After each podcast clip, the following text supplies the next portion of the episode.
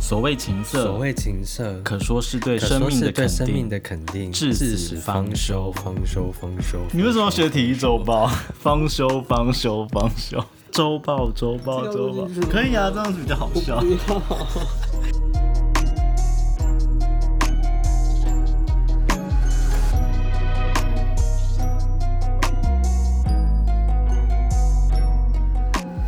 嗨，大家好，我们全新的单元要讨论一本书《八代一的情色论》，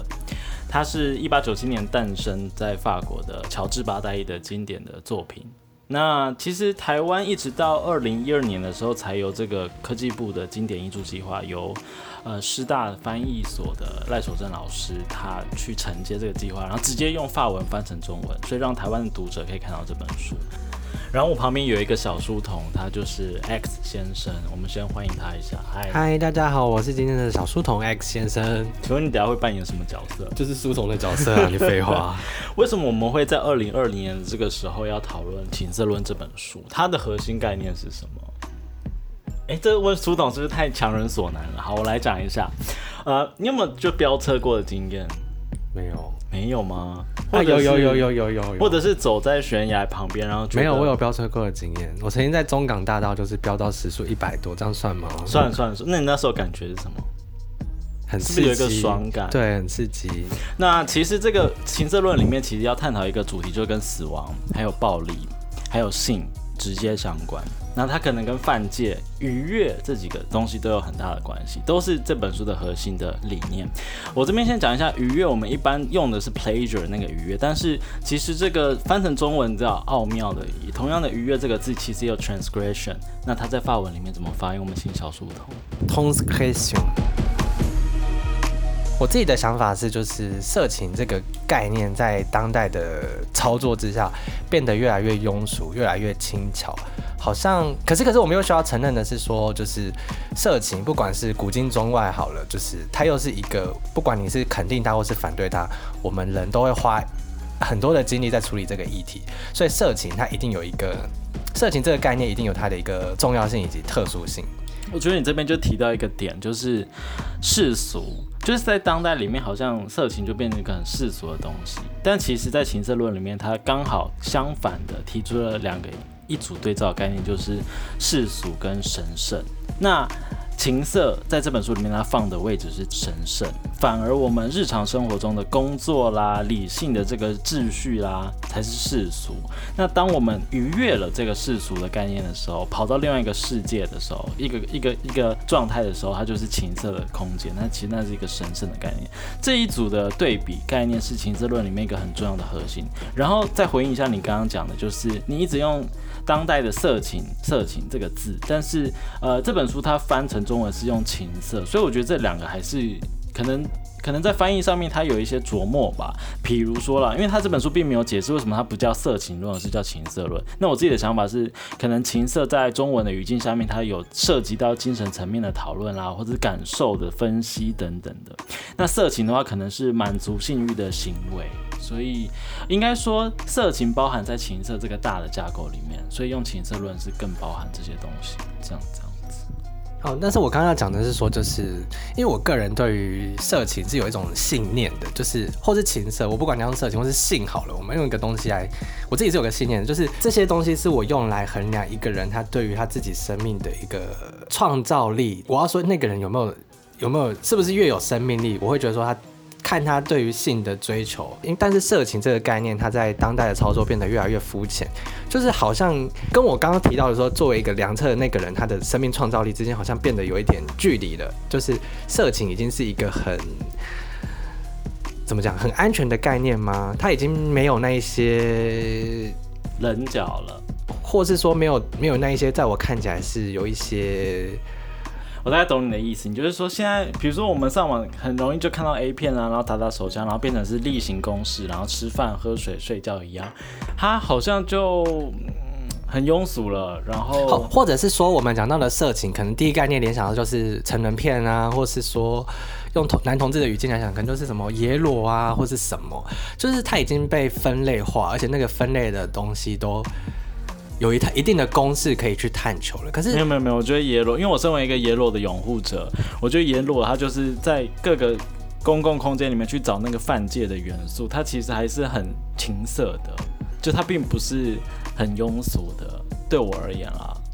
但是我们大分类还是会把它变成，就是讲到色情就会在脑袋里面有一个既定的框架嘛。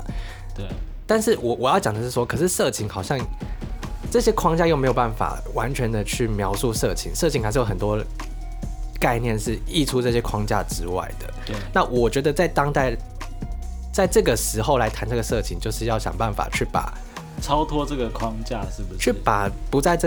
在我们现在理解的这个框架之外的那些概念，再把它重新抓回来。OK， 就是说现在有些概念都被局限了，比如说这个身份的命名之后，可能就停在这边。可是情色这个本身应该是要一直超脱这个框架，然后去找到更多的元素在里面。应该是说这个概念它本身就是超越我们在理解它的框架之外，只是我们现在用了一个很简单的公式来理解它，把这个理解的过程变得太庸俗了，太轻易了。是，对，所以我只是说，为什么我们要在当代谈它，是因为色情这个概念本来就超出我们现在既定的这些框架之外。对对。好，那这样可能讨论有点太，我不知道抽象吗？也许比较抽象一点，没关系，我们现在就直接进入到他的这个译者序，就是由赖时中老师他最前面的这个译者序。那其实他靠这个好像有6、70页的篇幅，其实是蛮大篇幅的一个序论。那他其实已经非常深入浅出的把这本书的几个核心概念都先写出来了。那我觉得作为这个今天的这个读书会的开头是蛮好的一个部分，这样子。那首先呢，他就直接标示出我们人类生活当中有2大禁忌，一个是性的禁忌跟死亡的禁忌。我们要让人类的工作生活能够理性的维持。如果性的出现跟死亡的出现的话，它会破坏这个结构，所以透过订定这些禁忌，可以让理性的社会持续的运作下去。所以性的禁忌跟死亡的禁忌就在人类的劳动史上或是宗教史上就是产生了。另外一个概念就是过度跟愉悦。那八大一呢，他就是在他的整个人生当中，他是用非常严肃的角度来讨论情色，并且建构出一个理论。那个理论要回应什么？我觉得其实有一个很重要的地方是他自己的内在经验跟他的身体经验。他在成长过程中，比如说他的爸爸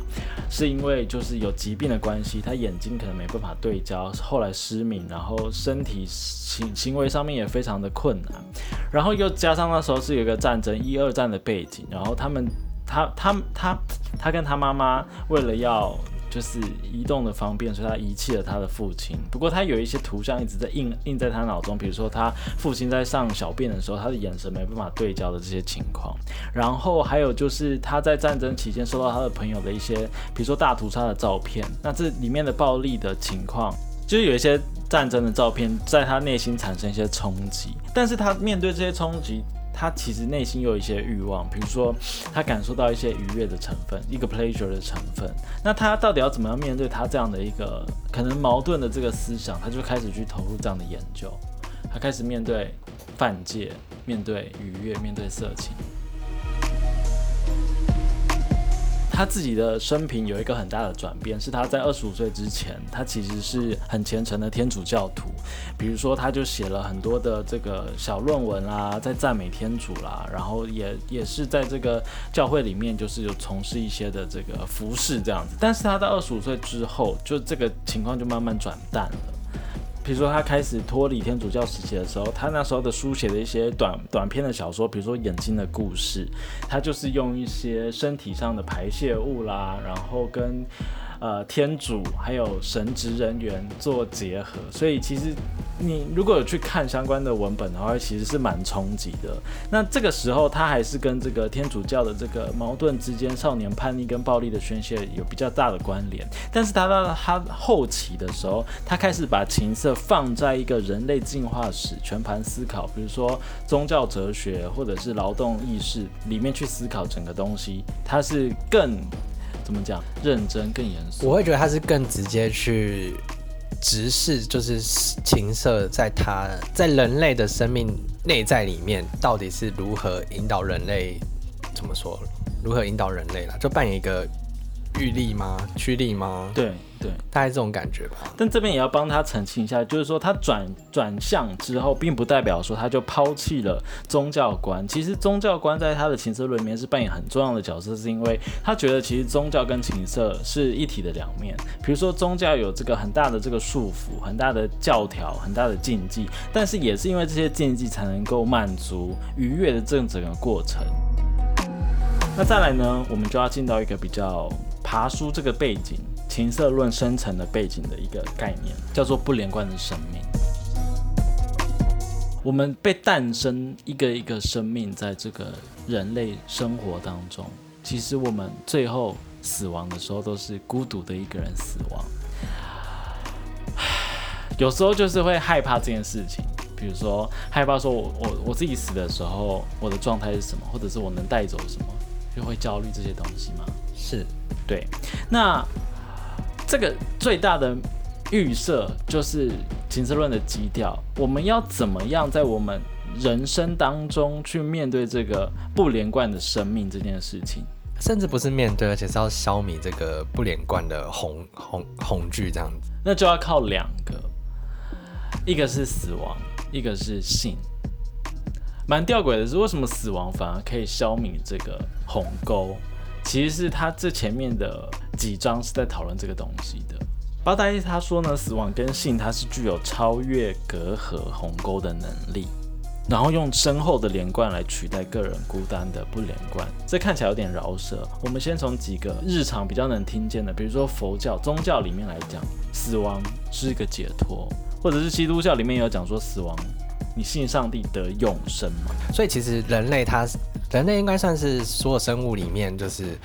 少数几个对于死后的世界还有憧憬的这样的一个物种，就会认为说死亡不是一个结束，而可能是开启一个新的经验的这种想象。好，但是呢，我们还是要讲一件事情，就是吊诡的是，我们活着的时候，我们没办法去经历死亡嘛，因为死亡它是不可逆的反应，你死了就死了，这些经验是没办法复制的。那怎么办？所以我们只能从濒死的经验，从死亡的感觉之中去寻找那样的一个感受。那另外呢，就是性交本身。当然，这个性交并不是这个例行公事的性交，这边的性交可能是充满了这肉体上的激情，它就是用这个持续明确的这个个体状态去打破原本的局促不安。这句话在讲什么呢？可能有时候你快高潮，或是你高潮的当下，你当时是一个丧失自我的情况，所以在这个法文当中，你的性交的高潮，它也被称为是小死。对，那它这个也反映了一部分，就是说我们从这个孤单的个体，那怎么样去消减这样的状态，达到一个融合，然后接续生命的状态，可能可以从这两点，就是濒死经验跟小死来讨论这样的一个情境，这样子。那再来就是讲到工作时间跟耗费时间，刚刚前面有讲到，就是世俗的状态、理性的状态，就是我们平常工作的时候的状态，但耗费的状态，我们看起来就是一潭烂泥，或者是狂欢嘉年华式的这个挥霍等等的，反而在巴达伊的这个理论里面，它才是神圣的状态、非理性的状态，因为我们认真的去面对我们欲望、我们的生命的需求等等的情况，所以这一组的概念要记得。但是我们还是不可否认，就是我们社会需要运作嘛，要维持这样的工作时间，所以在这个情况下面，暴力成为一个会干扰工作状态的媒介。比如说暴力会造成死亡啦，或者是性的相关的暴力也会让工作没有办法运作下去，所以就产生了性的禁忌、死亡的禁忌。那这中间暴力就是一个媒介嘛，所以也是要尽量的免除暴力，才可以维持世俗状态的工作的时间这样子。如果有涉猎过文学作品，或者是看过有些电影的人，可能对于萨德他这个浪荡子并不陌生，比如说他的这个索多玛的作品这样子。那他跟八代一之间有相当的关联啊，就是八代一他哦，因为在当时的时空背景之下，出版社要出版萨德的作品的时候就被当局给禁止嘛。那八代一当时也出来声援。那萨德里面呢，他的作品有很多都是无限的体验，比如说你把人就是长时间的拘禁，然后凌虐。然后从中再找到快感等等的，所以它也包含了原始的欲望啊，突破这些限制等等。那萨德他曾经说，强化欲望的最好方式就是，加以限制。那其实八代也有类似的概念，就是禁忌是神圣的，加诸在他身上的禁忌使他成为欲望的对象。那这两个可以互相的对照，这样子。也就是说呢，虽然八代一他提到工作时间跟耗费时间，或是神圣跟这个世俗之间的关系，但是他本身也是对于禁忌，他是算是肯定吧，就是说你非得要有禁忌，你才有后面这些愉悦的情况，然后才能够产生这个情色的这个命题这样子。那当然就是他这边跟萨德或者是有一些后结构主义就不太一样了，因为萨德或后结构主义其实还是对于禁忌有不满，希望能够超脱这个禁忌或者破除这个禁忌，但八代一在这方面他反而是尊重禁忌。那赖守正他自己的一个评论里面他说，有些人会觉得八代一在这方面反而是比较保守一点的，然后就是好像让这个世俗的运作变成是嘉年华式的，就是你可以靠一些方式去宣泄你的这些过剩的精力啦，耗费一些东西，可是可以继续维持这个工作状态，然后让这个世界继续运转，好像没有那么激进这样子。这是有一些学者对八代一的看法。是，好，所以我们这个译者序的部分已经讲完了。那今天的节目的最后面，我们来讨论一下前言，就是八代一本人自己写的前言喽。那这个前言就是为他第一章的这几个 chapter 去做一个铺陈。那我们请书童来帮我们摘要一下前言的部分。在这个封面上面的这一句话，也就是我们刚开头的那一句话，我是特别有感觉的。他说，所谓的情色可以说就是对生命的肯定嘛，而且是至死方休。就是情色它并不是我们理解的这么肤浅的东西，好像把一个只是在满足某种生理上面的需求之外，它其实还有更深层的一个动力，就是让我们去肯定我们的生命，而且这样的动力是会一直到死都还不一定会结束这样子。那八代一他怎么去论证就是情色这个深层的内涵呢？他是从繁殖这样子的行为去下手的。你说 reproduction 这个繁衍后代的繁殖是不是？对，繁衍后代的这个行为去往后推论的，因为他认为这个繁殖它就是有牵扯出不连贯的生命，所以八代一他的结论是说，生命最根本的变化就是从连贯到不连贯，或是不连贯到连贯的一个过程。可是这样的状态其实就是一个很难受的状态，所以对我们来说，我们可能一生的课题都是在于想办法去消弭这样子的孤独感，然后也因为这样子的一个如何消弭这样的一个不连贯感，所以八代一去推导，他试着去发展出他的一个三个形式的情色。那刚刚你讲完了吗？分别是肉体情色、心的情色跟神色的情色。那就我的理解啦，肉体的情色简单来说就是肉欲嘛，肉欲啦，激情这些欲望这样子。那心的情色可能是比如说你跟这个恋人之间的这个感情，因为你感情这个分分离离的这些刻骨铭心的东西，或者是爱恨情仇，其实也包含在里面嘛。然后第三个部分就是神圣的情色，就是比如说跟宗教有关嘛，宗教的这个极致也是非常的神圣，可是你色情的极致也是非常的神圣，这中间是纠结在一起的。比如说还有刚刚提到，就是我们在活着的状态没有办法去经历死亡，但是有一些东西，濒死经验是其中一个。另外，在古典的这个宗教界里面，还有就是献祭，活人献祭。我们透过一个一个活人赤裸的献祭当中，它纠结出来的一些死亡的这个的东西，它给我们这些旁观者的一些很深刻、很目睹的东西，它其实也跟神圣的情色也脱离不了关系。那这是前言里面八代一他带到的三种类型的情色，这样子。好，今天的节目的最后一点，我们来聊一下，就是那我们现在这些当代的人，我们可以在我们日常生活中面怎么去执行情色论。我刚在想这个东西，比如说你就是上班的时候，你上半身很庄严的在打电脑，可是你下半身可能是把裤子脱掉一半，然后露出生殖器的，然后可能你会害怕说，哎，会不会有主管或是你的同事经过？你就是介于这个有点类似 transgression， 然后工作跟情色之间又可以结合在一起的这个动力，去找一点生命的一些什么？你觉得这是一个 practice 的一个方式吗？可是听起来是不是只停留在肉体情色啊？肉体情色，对，可我觉得可以先从肉体情色开始实践。那这样子的目的是，目的是什么？是去中断那个世俗时间吗？我觉得这是一个啦，但大家也可以再辩证一下，因为我这个方式好像是让你工作时间跟耗费时间是混杂在一起的，这可能就没有像萨德那种无限的延长你的欲望，然后到某一个时间点在宣泄，那个宣泄的过程就会特别的强烈，所以可能就造成不了这个效果。所以另外一个反过来说，也许你就是禁欲一个月啊、一周，或是怎样，或是你上班的时候都不怎样，然后你下班的时候才去狂欢或是什么的，找到一些生命的意义。也许这是另外一条方式，可能还是要去分析一下里面可能会带出什么样理论的东西，还是书童有一些想法。可是就很维稳啊，维稳。对啊，为什么我们要找刺激的东西？你才会感受到自己是活着的。可能就是你在一般的工作当中，你已经变成是机器人，你根本不知道自己生活的意义到底是什么。但是你透过这一个东西，你才可以惊醒到说，哎，其实自己是醒着的，自己有在做一些什么东西，然后它是脱离这个巨大的齿轮当中的运转的一些事情。你感受到自己是活着的炙热的状态，这样可以吗？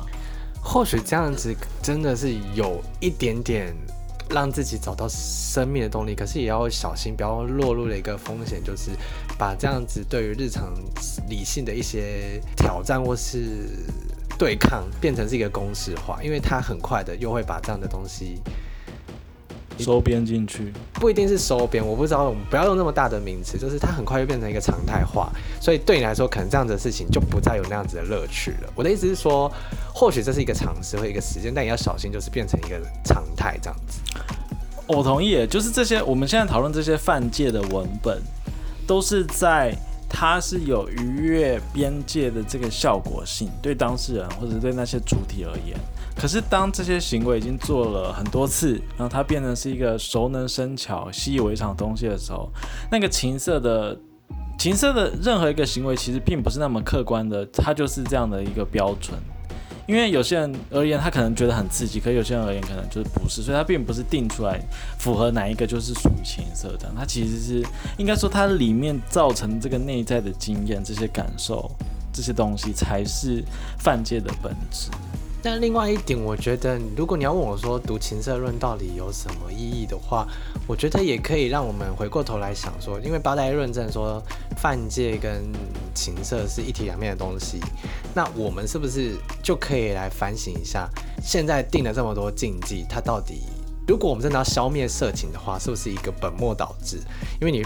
你立了更多的禁忌，反而只是生出了更多的愉悦、更多的色情。对，那或是说，我们也可以来反省一下，就是那些人在犯戒，他们真的只是在挑战公权力吗？我觉得这个可能是情色论带给我们的一个启发，可能会比较多啦。这样，对，我觉得这个真的是非常好。我觉得书童现在做了一个角色，是他把理论跟现代的这个法治、社会、文化结合在一起，尤其是性的政治。比如说我们现在的很多法律是跟这个性的管制是越来越严格的嘛，那会不会它刚好相辅相成的也养出了更多情色的文本？这可以留在大家思考，或者是就继续观察。那今天就是我们简单的开场，然后讨论这个八代一的序，然后还有赖守正老师的这个前言这样子。那接下来呢，下一次我们就会讨论第一部《禁忌与悦》的第一章到可能第7章或第8章，看到时候的时间的篇幅这样。然后第三次的话就会讨论第9章到第13章，最后一次我们就会讨论他的第二部，就是情色的个案研究。那如果对于情色论有什么样的更多的建议啦，或者是你本身可能在你是从事学术研究的过程中，硕士论文、博士论文也有引用过情色论，然后你对我们今天的节目有一些想法，或者是提供我们一些意见的话，也很欢迎就是到我们的 Instagram 就是给我们一些回馈，这样子一些建议也好。那如果你是泡我的话，希望你可以就是不要太强烈，因为我们真的是没什么准备这样子。为什么要示弱？因为我觉得我们没有。最后也要小小的感谢一下体液周报，因为他们已经做满10集以上的第二性的读书会了。那当时我在这个风俗台第100集曾经跟他们聊过天，就是他们只要做满10集以上，我就要这边也要产出一个读书会的系列嘛，所以也是因为这样的一个情境之下，我们就是需要努力的读这本书，然后尽量用我们能力所及的范围把它阐释出来，然后做成读书会的版本。好，也欢迎大家就是去拿情色论出来看。拜拜。